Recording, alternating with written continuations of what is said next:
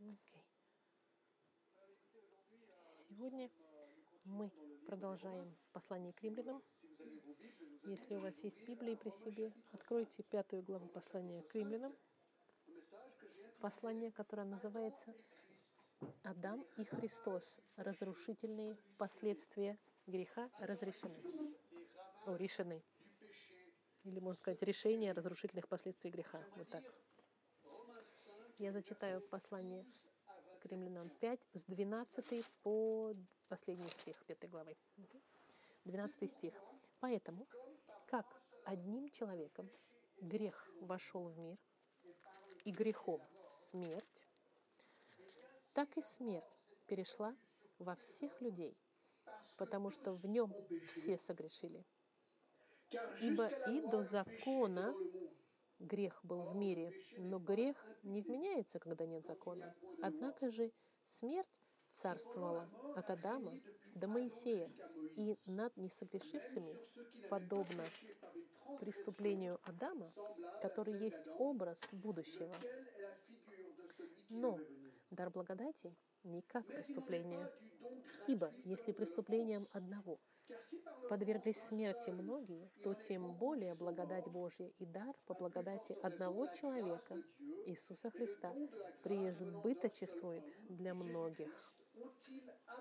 И дар не как суд за одного согрешившего, ибо суд за одно преступление к осуждению, а дар благодати к оправданию от многих преступлений.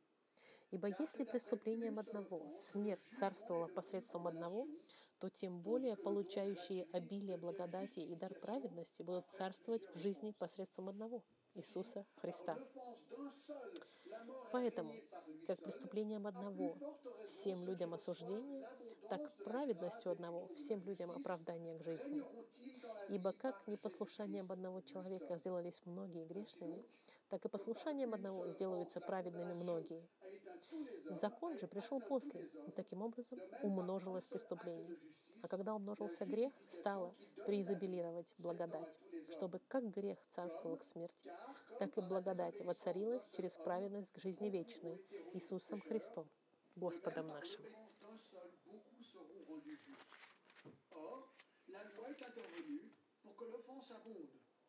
Немножко раньше зачитали, закончили чтение. Так.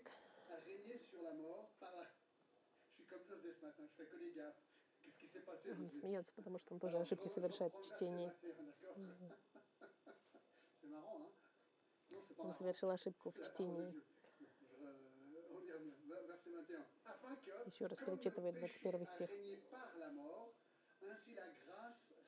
Par la justice pour la vie éternelle par Jésus-Christ, notre Seigneur.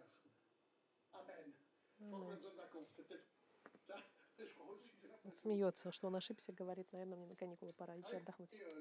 Послушайте, в прошлый понедельник мне пришлось разрезать немножко текста, и я сожалела о том, что я его разрезал, но я рад, что я могу немножко подробно рассказать вам эту часть главы, чтобы мы могли понять хорошо. Итак, я бы хотел вернуться немножко назад, чтобы мы с вами, чтобы вы кое-что узнали. Я расскажу из моей истории. Когда мне было порядка 8 лет, я не помню, примерно 8 лет, скажем так, я ужасную вещь в своей жизни узнал. Я был клептоманом. Клептоман если бы я не был клептоманом, это значит, клептоман это значит человек, который имеет постоянную патологическую необходимость совершать воровство. Клептоман это вор фактически, импульсивный такой. Я был вором ребенком вором, потому что в нашем доме в Женеве у мамы была привычка оставлять свои сумки в, од...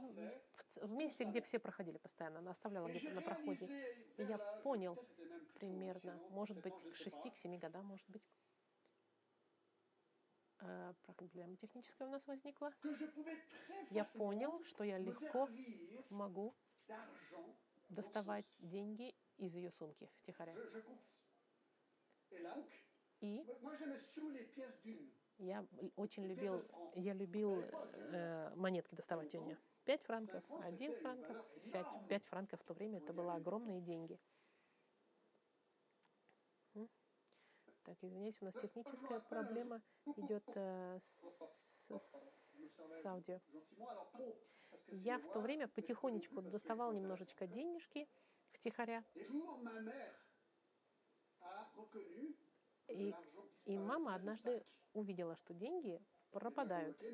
Она меня позвала и сказала, Джон, когда она, вернее так, увидела, что у меня была монетка в руках, она сказала, где ты нашел эти пять, пять франков? И я понял на месте, что не только я был вор, но я еще был обманщик. Я сказал, на кресте. Если вы знаете наш, э, нашу деревеньку, у нас там стоит крест. И когда была проблема какая-то, она происходила на этом кресте. Я сказал, на кресте нашел этот, этот, э, видимо, это какой-то памятник был крест. И все, что в течение годов я находил, я обманывала, говорила, что это все я там на кресте находил. Под крестом, видимо, где-то возле креста. Это был, наверное, знак, что рано или поздно этот крест в моей жизни меня, меня, меня ответит. И я обманул моей маме, сказал, что под крестом нашел эти деньги. И я очень быстро понял, я не знал тогда еще стихи, которые, но что я нарушил одну заповедь за другой. Потому что в исходе, в исходе сказано, почитай отца твою и мать твою. Я не почитал их, потому что я обманул. Потом восьмая заповедь не воровать. Ты не будешь обманывать. Я обманывал и говорил, что я на кресте находил все это. И десятая заповедь не позавидовать, не, не возжелай. А я желал денег. Интересно, но и мы поняли с моей женой, когда у нас появились дети, что проблема зла в ребенке начинается гораздо раньше, чем 6 и 7 лет. Мы рождены во грехе. И вопрос тогда задается какой? Почему? Почему ребенок? Почему дети грешат? Почему у нас вот это вот желание даже в раннем возрасте делать то, что мы не должны делать?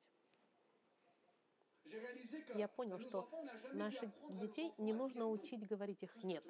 Они «нет» автоматически говорят. Мы должны научить их говорить «да», послушаться, послушанию. Почему ребенок имеет это желание, патологическое, можно сказать, э, э, грешить? Друзья мои, ответ находится в нашем сегодняшнем тексте, в пятой главе послания к римлянам, который отвечает на этот вопрос. Этот текст сделан для как раз, чтобы объяснить эту ситуацию. Я быстро в двух словах объясню тему книги. Помните, в первой главе послания к римлянам, «Ибо я не стыжусь Евангелия, сила, которая является силой Господа для спасения всякого верующего, еврея и елина». Я бы хотела вам сказать, что я все исповедовал моей маме. Когда я пришел к Господу, когда я встретил Господа Христа, она, конечно, понимала, что я это делал, но потом, будучи взрослым, я попросил прощения за грехи, и она смеялась. Это уже был взрослым я человеком, когда признавался ей во всех своих этих грехах. Сердце этой книги находится в 16 стихе. Это Евангелие, сила Господа к спасению Иудею и Елену. Эта книга нас учит, что все люди могут быть, могут, могут быть тронуты Евангелием и оправданы. Мы видели, что в первой главе это были язычники, те, кто не евреи, были виновны. Во второй главе евреи тоже были иудеи. В третьей главе, в первой части, весь мир полностью виновен перед Господом. И мы видели в последней части третьей главы, что единственное решение — это оправдание верой. Единственный способ, чтобы провести вечность в присутствии Господа Святого, потому что мы находимся в, грехе, это через Его Сына Господа Христа, который, который прощает нам наши грехи, снимает наши грехи. В четвертой главе мы видели настоя- пример Авраама, и потом Давида, но особенно Авраама. И дальше, в последний раз, в пятой главе, 1 по 10 стих, мы видели эти благословения этого оправдания. Мы видели, что мы понимаем мир с Богом, достойство Его присутствия, надежду, славу, силу к жизни, изобилие любви, дар Духа Святого, избавление от гнева и примирение с Богом. Это, это мы с вами все изучили. Сегодня Павел возвращается на проблему греха, и он хочет ответить на от вопрос, откуда приходит грех. И мы с вами увидим две истины. Первая — причина нашего греха и решение к, нашему, к этой причине. Сначала посмотрим на причину, источник нашего греха, можно сказать. Источник нашего греха. Посмотрите 12 стих, потому что в этом стихе мы проведем очень много времени. 12 стих нам дает объяснение прич... источника нашего греха. Поэтому, как одним человеком грех вошел в мир, и грехом смерть, так и смерть перешла во всех людей, потому что в нем все согрешили. Можем уже остановиться здесь.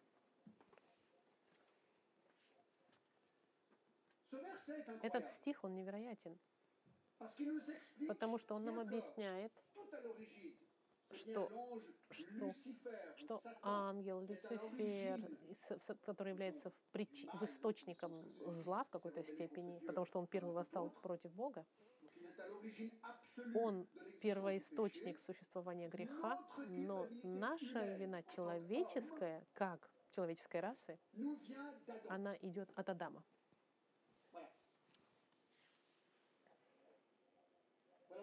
Вот что мы узнаем. Теперь мы посмотрим с вами пять невероятных истин в отношении этого, э, этой фразы. Первое. Адам является причиной нашего греха. Еще раз смотрим на стих. Поэтому, как одним человеком грех вошел в мир, и грехом смерть, так и смерть перешла во всех людей. Очень это интересное утверждение. Этот стих идет за 11 стихом, в котором сказано, начинается, видите, поэтому 11 стих нам говорит нам о примирении, которое мы получаем через Господом в предыдущем стихе. Поэтому примирение с Богом — это дело двух людей. Адама, который нас бросил в грех, вверх в грех, и Иисус Христос, который нас спас. И здесь он начинает с Адама. И он объясняет, что Адам является причиной, потому что через него вошел грех. Эта фраза, она ужасающая. Она нас учит, что грех вошел в мир из-за одного человека. И кто этот человек? 14 стих нам об этом говорит. Однако же смерть царствовала до Адама а, от Адама, простите. Однако же царь царствовала от Адама. Давайте с вами пойдем в Бытие, в третью главу, первая книга, и посмотрим, как грех вошел через Адама в мир. Держите э, закладочку на послание к римлянам. Помните, третья глава Бытия. Бог э, сотворил Адама и Ева.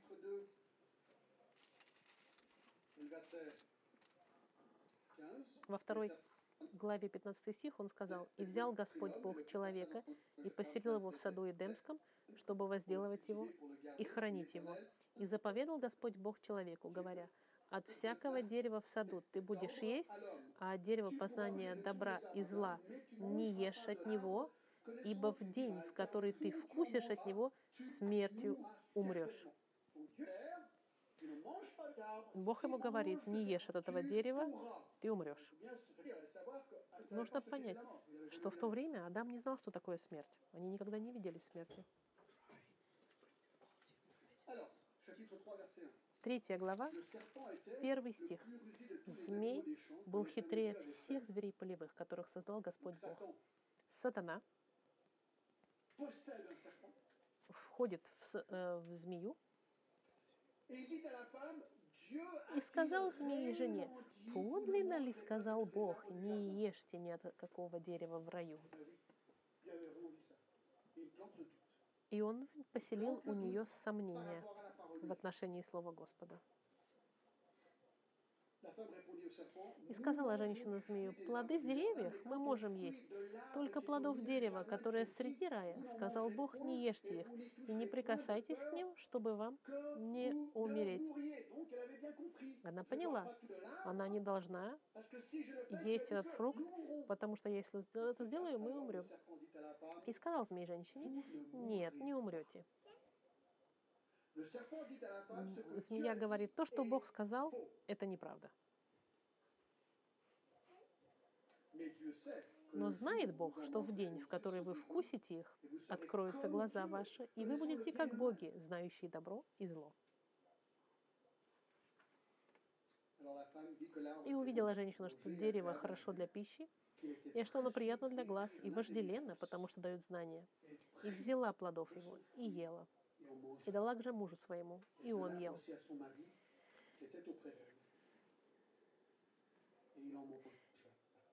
И открылись глаза у них у обоих.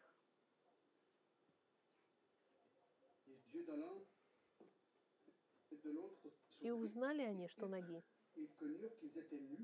и сшили смоковные листья и сделали себе опоясание.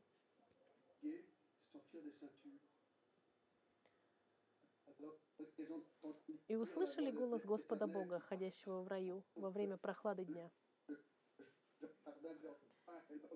В те времена Господь спускался, чтобы gулять с ними.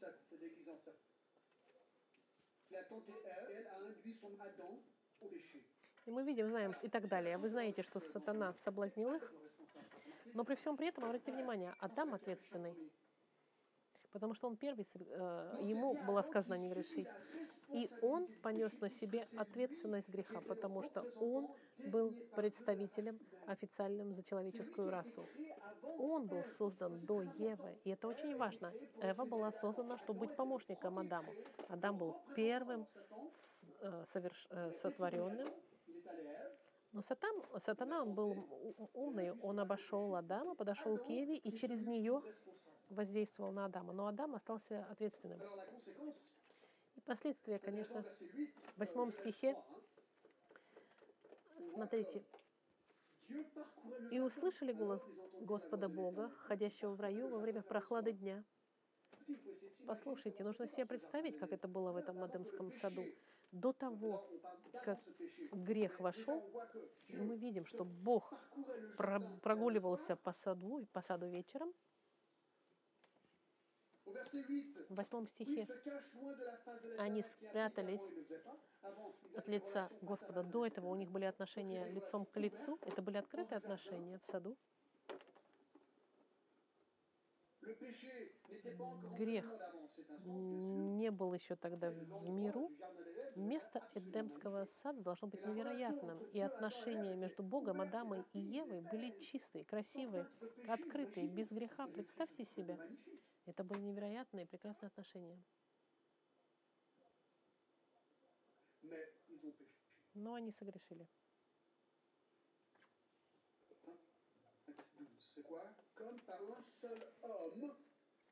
И это нам говорит в послании к римлянам. Начиная с третьей главы, человек был запятнан грехом и восстал против Бога. Эти отношения были прерваны между Богом и человеком. Первое, что мы видим, что Адам – это причина нашего греха. Второе. Второе, что смерть – это результат этого 5. греха. Мы возвращаемся в послание к римлянам и видим, что поэтому, как одним человеком грех вошел в мир, и грехом смерть, грехом смерть. Alors retournons à Genèse 3. Теперь мы еще раз вернемся в третью главу Бытия и смотрите, что происходит.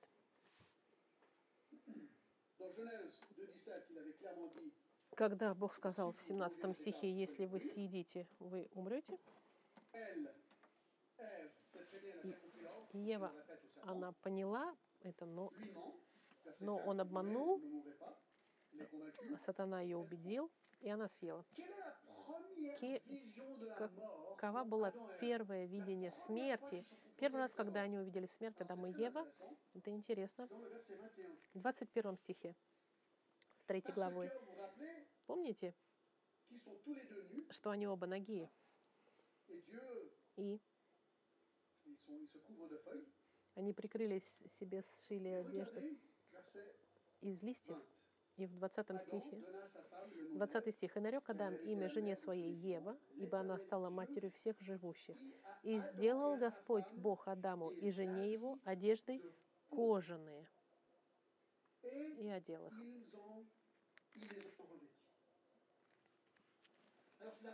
Это первый раз, когда они получают одежду из кожи. Это значит что? Это значит, животное умерло. Это значит, какое-то животное было убито, чтобы они могли быть одеты в эту кожаную одежду.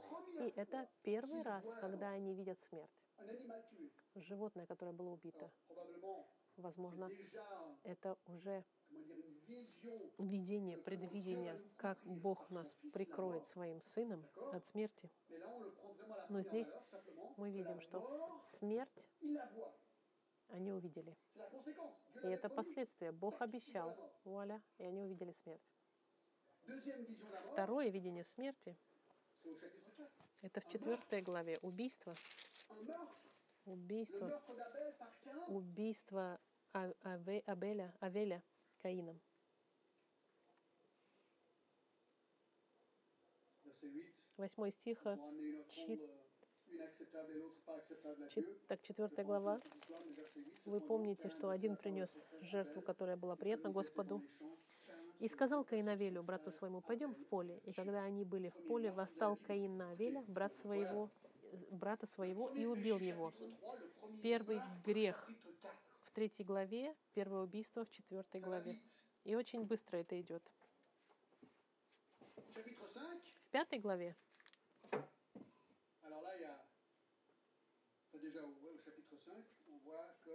мы видим, что жизнь, люди начинают 6, умирать в шестом стихе. de 500 ans engendra Enoch, 16 vécut. Сиф жил 105 лет, 6 стих 5 главы, и родил Еноса. По рождении Еноса Сиф жил 800 лет. И мы видим, что и он умер в 8 стихе. И Сифа было 920 лет, и он умер. Люди начинают умирать. Chapitre 5, До verset 5. Tous les jours qu'Adam всех же дней жизни Адама было 930 лет, и он умер. Адам умер в 930 лет. Обещание Господа в отношении смерти, оно исполнилось. Есть физическая смерть, Во-вторых, была и духовная смерть. Regardez Genèse 3, de nouveau. Посмотрите еще раз третью главу.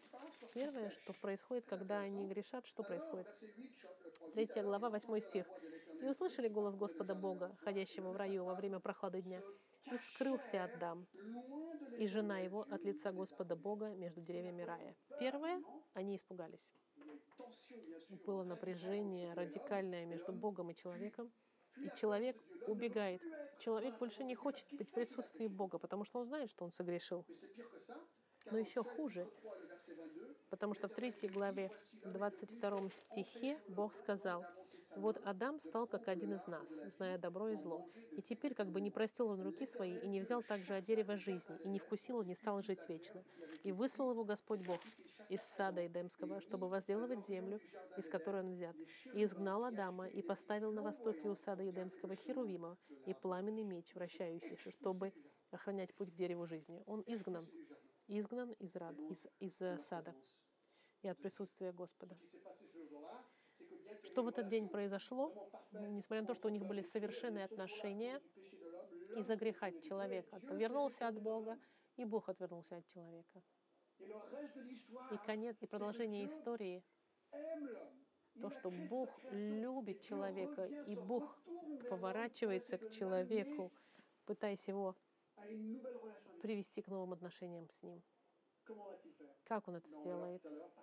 Мы увидим через Сына Своего Иисуса Христа, через Его кровь, которую Он дал, чтобы отношения человека и Бога восстановились. Но пока Бог хочет искупить человека, а человек в греху живет. Это вторая вещь, которую мы узнаем. Первое, что Адам является источником нашего греха, и смерть — это результат нашего греха. Но почему мы все умираем? Из-за Адама. Это так просто. Почему мы все грешим? Из-за Адама. Третий пункт. Все люди запачканы, можно сказать, Адамом. Regardez chapitre verset 12 encore. C'est pourquoi Возвращаемся в Р- в Римлянах, 12 стих. Поэтому, как одним человеком грех вошел в мир, и грехом смерть, так и смерть перешла во всех людей. на всех людей. Текст очень четок здесь. Мы видим, что из-за греха Адама смерть вошла в мир, Еще хуже, она перешла на всех людей. Это мне очень нравится. Представьте так- такую э, un иллюстрацию. Возьмите воду, э, возьмите ведро, и наполните, э, наполните его грязью. И вы каждый раз берете новое ведро, и из этого ведра с грязью берите стакан грязи в следующее ведро, переливайте по стакану вот так постепенно. И вот это загр- загрязнение из поколения в поколение, un передается. Смерть стала постоянным частью жизни всех потомков Адама, потому что грех распространился на всех его потомков. verset 15 nous dira tout à l'heure. Это нам скажет il n'y a 15 pas de don gratuit стих. Но дар благодати не как преступление, ибо если преступлением одного justice подвергли de смерти многие, то тем более благодать Божья и дар по благодати одного человека Иисуса Христа. Мы все умираем из-за Адама, и мы все будем умирать. Corinthiens 15, В послании 22, к Коринфянах, э, послание по Коринфянах Et 15:22 comme сказано, как в Адаме все умирают, так во Христе все оживут. Мы все были заражены Адамом, его грехом, и последствием его греха смертью. Ну почему? Задастся вопрос тогда.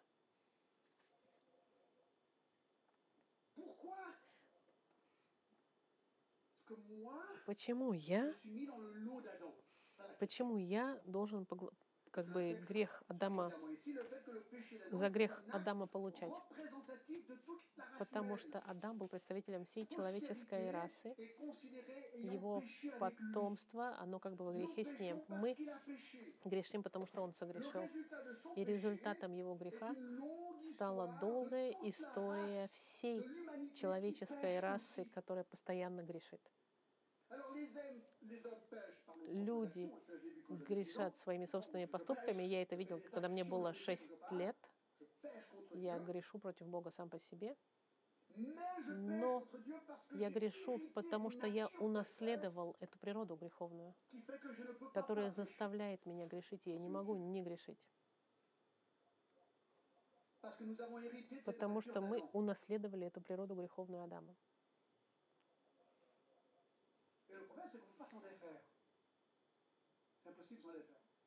И проблема в том, что невозможно это, как сказать, э, последствия эти просто убрать.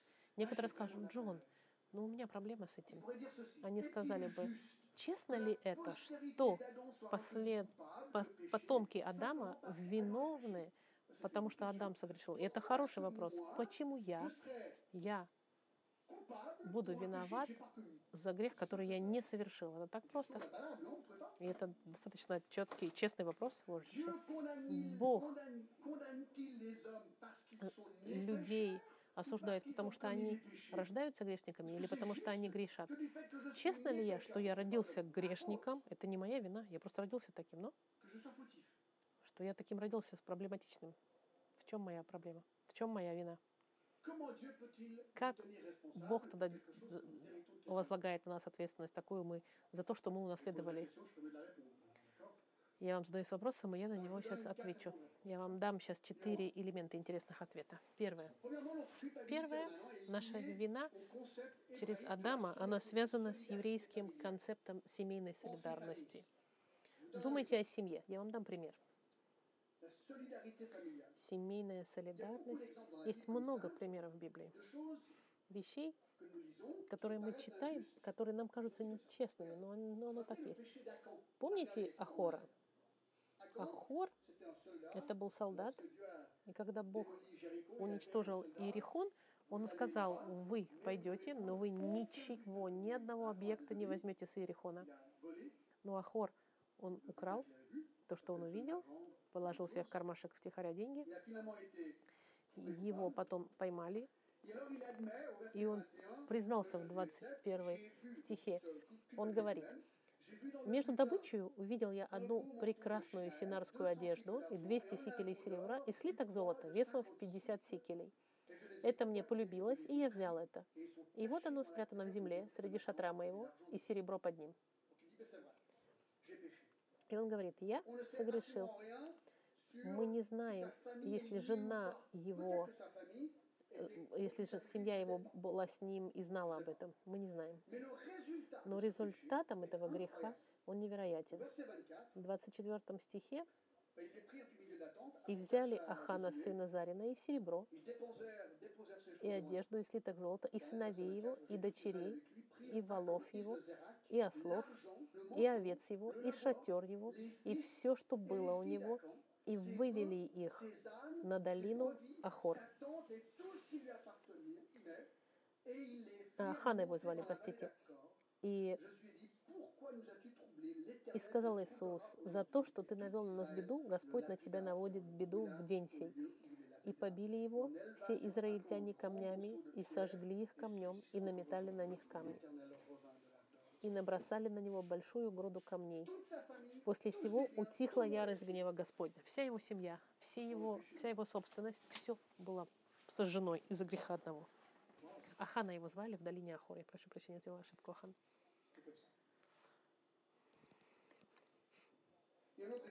Другой пример интересный. Dans Genèse 14, В 17 Бытие в 20, 14 главе Moïse с 17 по 20 стих и к посланию к евреям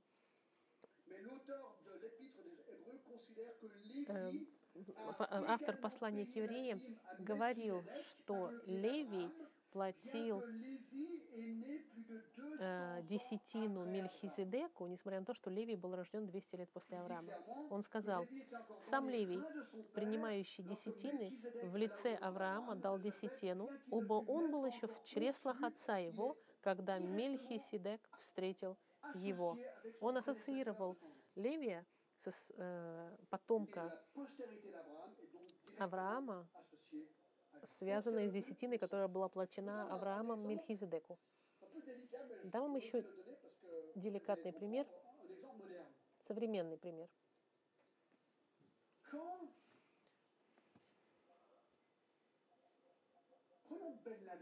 Возьмем, например, пример Бен Ладена.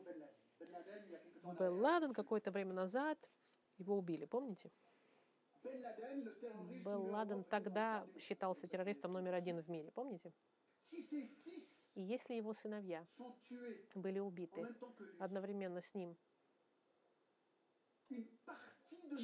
часть какая-то в нас отреагировала, сказала, ну. Да, они вместе с ним погибли. Хотя мы ничего не знаем о его сыновьях. Но есть какая-то ассоциация у нас внутри заложенная. Мы имеем эту ассоциацию. Дети, сыновья Бен Ладена ассоциируются с, автоматически с Беном Ладеном. И это нам кажется логично. То же самое и здесь. Адам согрешил, и вся человеческая раса согрешила вместе с ним. Нас учит Библия. И еще следующий пункт, чтобы ответить на, это, на, на этот вопрос. Если Бог бы решил проверить каждого человека индивидуально таким же образом, как он проверил 3, Адама, если бы каждый раз нас бы он ставил перед тем же самым соблазном, при тех же самых условиях, какие были Адам и Ева, по-другому мы бы среагировали? Да или нет? Ответ нет. Мы бы точно так же среагировали бы. Мы были бы соблазнены, взяли бы фрукт, и все бы впали в грех. Мы не лучше Адама. И в связи с этим мы не смогли бы поступить лучше Адама, если мы были на его месте. Потому что мы все люди. Третье. Держитесь. Это радикально и интересно. Один комментатор американский известный, который, которого я читал, Уоррен jamais Я об этом никогда не думал, но это интересно, что он говорит. Наше заключение через одного человека позволило нам быть спасенным также через человека. Мы понимаем, что мы были осуждены через одного человека и спасены через одного человека Христа. И он вот что говорит. Нужно понять, что наша вина pas в Адаме simplement juste, не просто правдива, но она мудра и полна благодати. Еще Нужно понять, что Бог человеческую расу из-за Адама осудил, но Он позволил спасти эту человеческую расу через человека. Каждый из нас соединен с Адамом как человеческая раса. Мы все это раса человеческая. И таким образом его акт непослушания на нас влияет. Он делает параллель очень интересную с ангелами. С ангелами. Он говорит, что ангелы падшие, помните, что были ангелы? И третья 12, часть ангелов, она последовала за. Люцифером в его восстании. И третья часть ангелов сегодня, они превратились в демонов. И две трети, они продолжают быть ангелами, которые служат Господу. И что интересно, что, что ангелы падшие, которые стали демоны, они не могут быть спасены. Нет ничего в Библии, которое бы сказала, что ангел может быть спасен.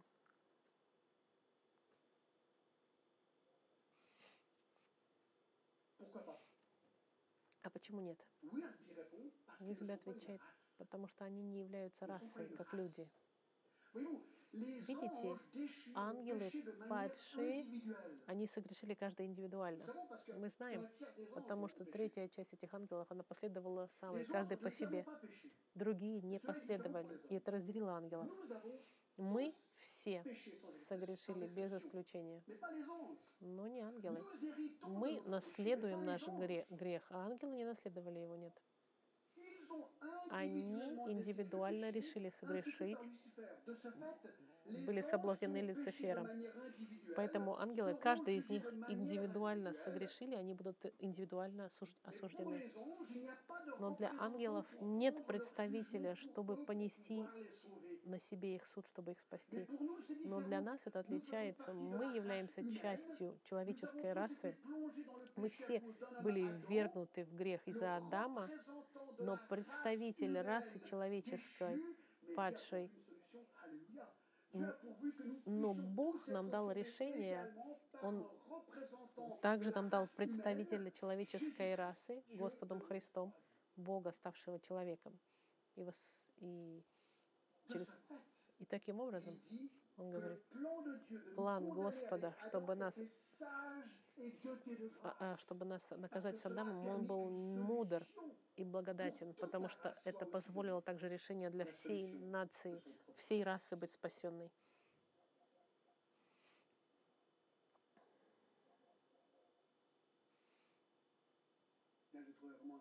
Я нашел это очень интересным.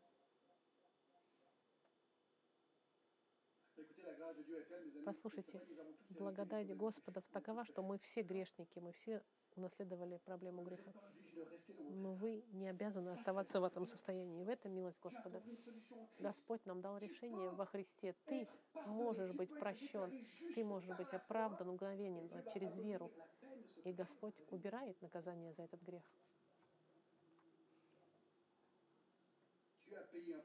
Господь заплатил очень дорогую цену, чтобы спасти нас. Мы видим пять истин в отношении Адама. Адам — это причина нашего греха, смерть — это результат. Все люди заражены по наследству. Четвертое. Все люди были заражены еще до закона. Посмотрите 13 и 14 стих. Le péché était dans le monde. М, Or, le 13 péché n'est pas imputé и quand il n'y a 14 point de стих. Ибо и до закона грех был в мире, но грех не вменяется, когда нет закона. Однако же смерть царствовала от Адама до Моисея, и над несогрешившими, подобно преступлению Адама, который есть образ будущего. Что он говорит? Очень просто. В какой момент закон Божий был дан в момент истории? Скажите мне, в какой главе? Кто? Через кого commandements 10 ont-ils été заповедей были получены? Через Моисея. Помните? Исход, 20. 20 D'accord главе. Это тогда, когда закон, reçue. 10 La première заповедей были получены, когда был написан закон. Это было Богом дано на горе. Синай Моисею. Вопрос. Грех существовал до 10 Donc, заповедей между Адамом и Моисеем. Люди грешили? Да или нет? Да, мы знаем, что они грешили. Люди умирали? Они умирали. Они уже унаследовали грех и последствия греха до прихода закона официального. Здесь это сказано. Потому что до закона Verset 13, or le péché n'est pas imputé Грех был в мире. Но смерть царствовала от Адама до Моисея, даже над теми, кто не согрешили подобно Адаму. Люди, которые жили между Адамом и Моисеем, они не нарушали какой-то особый закон, который был уже дан. Нарушение закона, мы знаем это через то, что написано в Библии. Это, это нарушение, потому что грех — это нарушение зак- н- н- н- преступление заповеди Господа, скажем так. Но он здесь говорит, что грех и смерть существовали еще до того, как был дан данной заповеди. За- А за исключением одного исключения. Есть человек, который не умер между Адамом и Моисеем. Был один человек, которого звали Инох, Genèse 5. в пятой главе, которого Господь вознес. Потом был еще другой человек в Старом Завете. Илья. Эти два, которые были вознесены. Теперь, если вознесение церкви, я верю, что Господь, когда вернется, наша церковь вся вдруг пропадет с лица земли. Мы будем вознесены. Если это произнесет наша жизнь, никто из нас не умрет тогда. Я бы надеялся, это было здорово, но, конечно, не могу знать. Все, что он говорит здесь, очень просто. Мы все, у нас у всех проблемы. Мы все в неприятностях. До, от Адама до закона, после закона мы все грешники и заслуживаем смерть из-за Адама. И пятый пункт, что Господь предусмотрел решение. verset 14, И мы видели это в Adam, 14 lequel главе. Адам является образом того, кто должен был прийти. Адам нас вторг в грех, но через представителя человеческого Христа мы спасены. А теперь мы пойдем быстро. Мы видели, что причина нашего греха — это Адам. Источник. Каково решение нашему греху? Parce Мы это знаем очень хорошо, потому что Павел об этом говорит. Это Господь 15 Христос. jusqu'au 21, С 15 по 21 стих Павел будет писать о шести контрастах между Адамом и Хри- Христом. Адам сделал вот это, а Христос сделал вот это. Он контраст пишет. Мы уже видели все про Адама. Мы посмотрим, что нам Христос, чем Христос нас обеспечил. Смотрите, мы знаем, что un, деяние Христа дает нам шесть благословений. grâce. Verset 15. Первое дает нам благодать. Но дар благодати, car 15 si par стих, не как преступление. Ибо если преступлением одного подвергли смерти многие, то тем более благодать Божья и дар по благодати одного человека, Иисуса Христа, преизбычествует для многих. Да, он говорит это правда, друзья мои. Мы наследовали грех и смерть, но благодать Господа такова, благодать — это незаслуженный дар. Он нас так возлюбил. Он сказал, я тебя люблю, я не хочу тебя осуждать. Я сейчас отдам моего собственного Сына, Господа Христа. Он придет, Он понесет твои грехи. Вместо тебя я на Него изолью весь свой гнев. Он вместо тебя воскреснет, победит грех и даст тебе таким образом оправдание бесплатное и полное от всех твоих грехов. Смерть физическая, невозможно ее избежать, но смерть духовную можно, потому что Бог так возлюбил мир, что Он отдал Своего Сына, чтобы каждый верующий в Него не умер, но имел жизнь вечную. Вот что Он нам дал. Да, мы осуждены в Адаме, но мы освобождены в Господе Христе. Вот что Он здесь говорит. Это очень просто здесь. Aussi simple que ça. Romains 6, 23, car le В послании к Римлянах c'est la mort, 6.23 сказано, «Ибо возмездие за грех — смерть, а дар Божий — жизнь вечная во Христе Ис- Иисусе Господе нашим». Второе. Деяние Христа justification. Verset 16. обеспечивает нам оправдание. В 16 стихе и дар не как суд за одного согрешившего, ибо суд за одно преступление к осуждению, это мы видели, грех э, Адам бросил нас вас в осуждение, а дар благодати к оправданию от многих преступлений. Вот что невероятно. Я в 19 лет спасся. Сколько раз я согрешил против Господа и нарушил его закон? Да тысячи раз. Сотни тысяч, может, даже миллионы раз. Даже милли- миллиарды. Много раз я грешил. Если мы думаем в мыслях, в поступках, в словах, все это объедините, мы грешим постоянно. И Он, Христос, Он сказал, я беру все твои грехи и в мгновение ока все их убираю.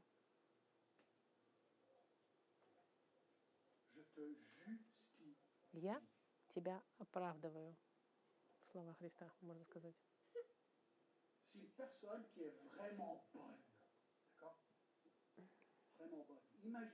Представьте какого-нибудь человека, супер хорошего, который грешил бы максимум, например, три раза в день. Максимум. Только три раза. В мыслях, словах или в действиях, скажем. Трижды согрешил. Это очень хороший человек, можно сказать. Сколько раз в год тогда получается? Округлим до тысячи раз. Скажем, 80, jusqu'à 90 ans. Э, Живите вы до 90 лет, скажем, окей? Au bout de 90 ans, В конце péché combien de 90 лет сколько лет ты согрешил? Сколько раз согрешил? 90 fois 90 000. тысяч раз. Это если бы я был очень-очень хорошим бы человеком. Представь себе. А сказал, ты знаешь, я 90 все 000 твои péchés 90 тысяч грехов в мгновение ока могу простить.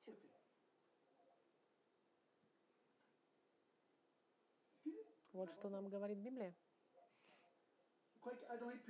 Вы думаете, что Адам был силен, но Христос был гораздо более сильный, чем Адам. Вы скажете, это нечестно. Конечно, это нечестно. Нечестно, что Христос за нас умер. Ничего нечестно. В жизни ничего нечестно. Но с Богом. Он нас любит. Это самое главное. Verset 17. Дальше. Деяние Христа нам обеспечивает рай. Ибо если преступлением одного смерть царствовала посредством одного, то тем более получающие обилие благодати и дар праведности будут царствовать в жизни посредством одного Иисуса Христа. Он нам говорит здесь, что он нас обратно рекатапультирует в Эдемский сан в какой-то степени. Он говорит, слушай, ты хочешь царствовать со Христом на во время вечной жизни? Это возможно. Вот что здесь написано в 17 стихе.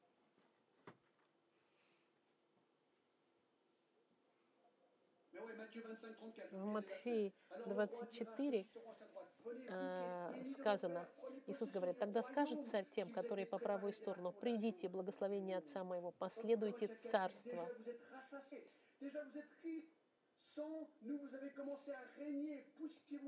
Дальше он читает свидетельство, э, первое послание к Коринфянам. где сказано ожидание явления Господа нашего Иисуса Христа, который утвердит вас до конца, чтобы вам быть неповинными. Или в Откровении, и соделавший нас царями и священниками Богу и Отцу, слава и держава во веки.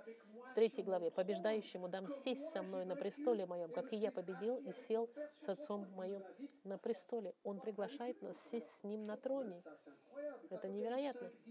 Пятая глава Откровения. «И соделал нас царями и священниками Богу нашему, и мы будем царствовать. Так, я думаю, что он другое зачитывает.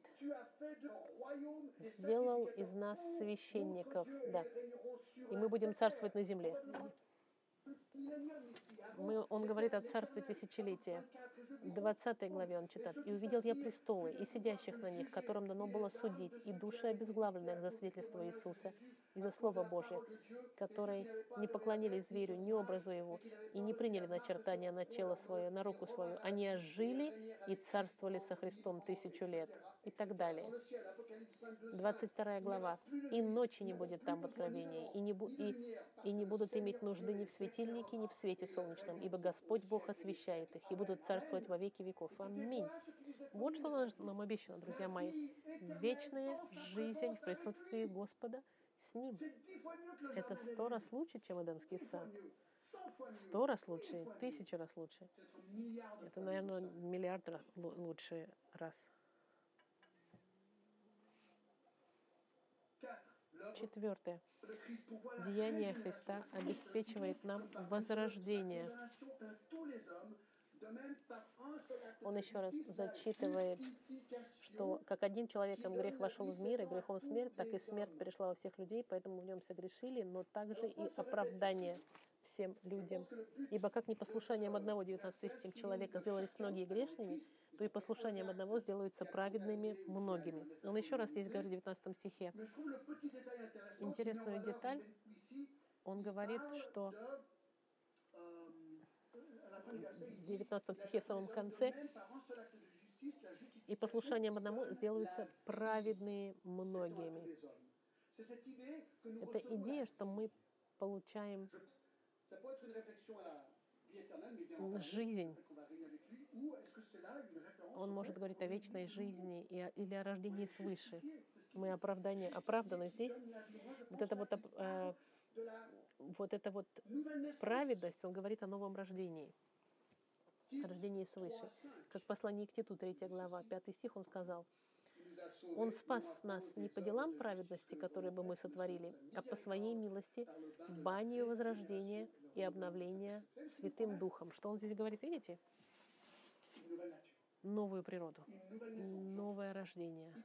Он говорит, ты знаешь, этот старый человек, который грешит, я в тебе сотворю новое творение, нового человека, новую природу тебе дам,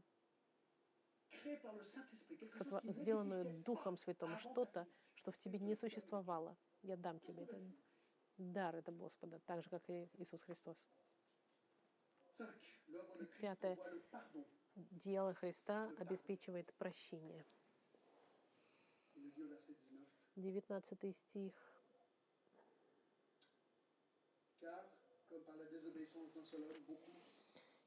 А, предыдущий стих был 18. Я прошу прощения, говорила предыдущий 18, а сейчас на 19. Ибо как непослушанием одного человека сделались многие грешными, так и послушанием одного сделаются праведными многими. Закон же пришел после, и таким образом умножилось преступление. А когда умножился грех, стала преизобилировать благодать, чтобы как грех царствовал к смерти, так и благодать воцарилась через праведность к жизни вечной Иисусом Христом, Господом нашим. Здесь мы видим обещание вечной жизни.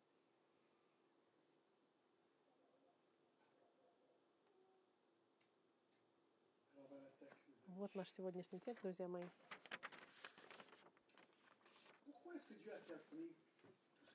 Почему Господь позволил всему этому? Почему Бог позволил человеку впасть в грех, чтобы быть искупленным Христом? Почему? Потому что Бог получает больше славы, больше славы И человек получает больше благословения через жертву Христа, как если бы грех никогда не вошел в мир.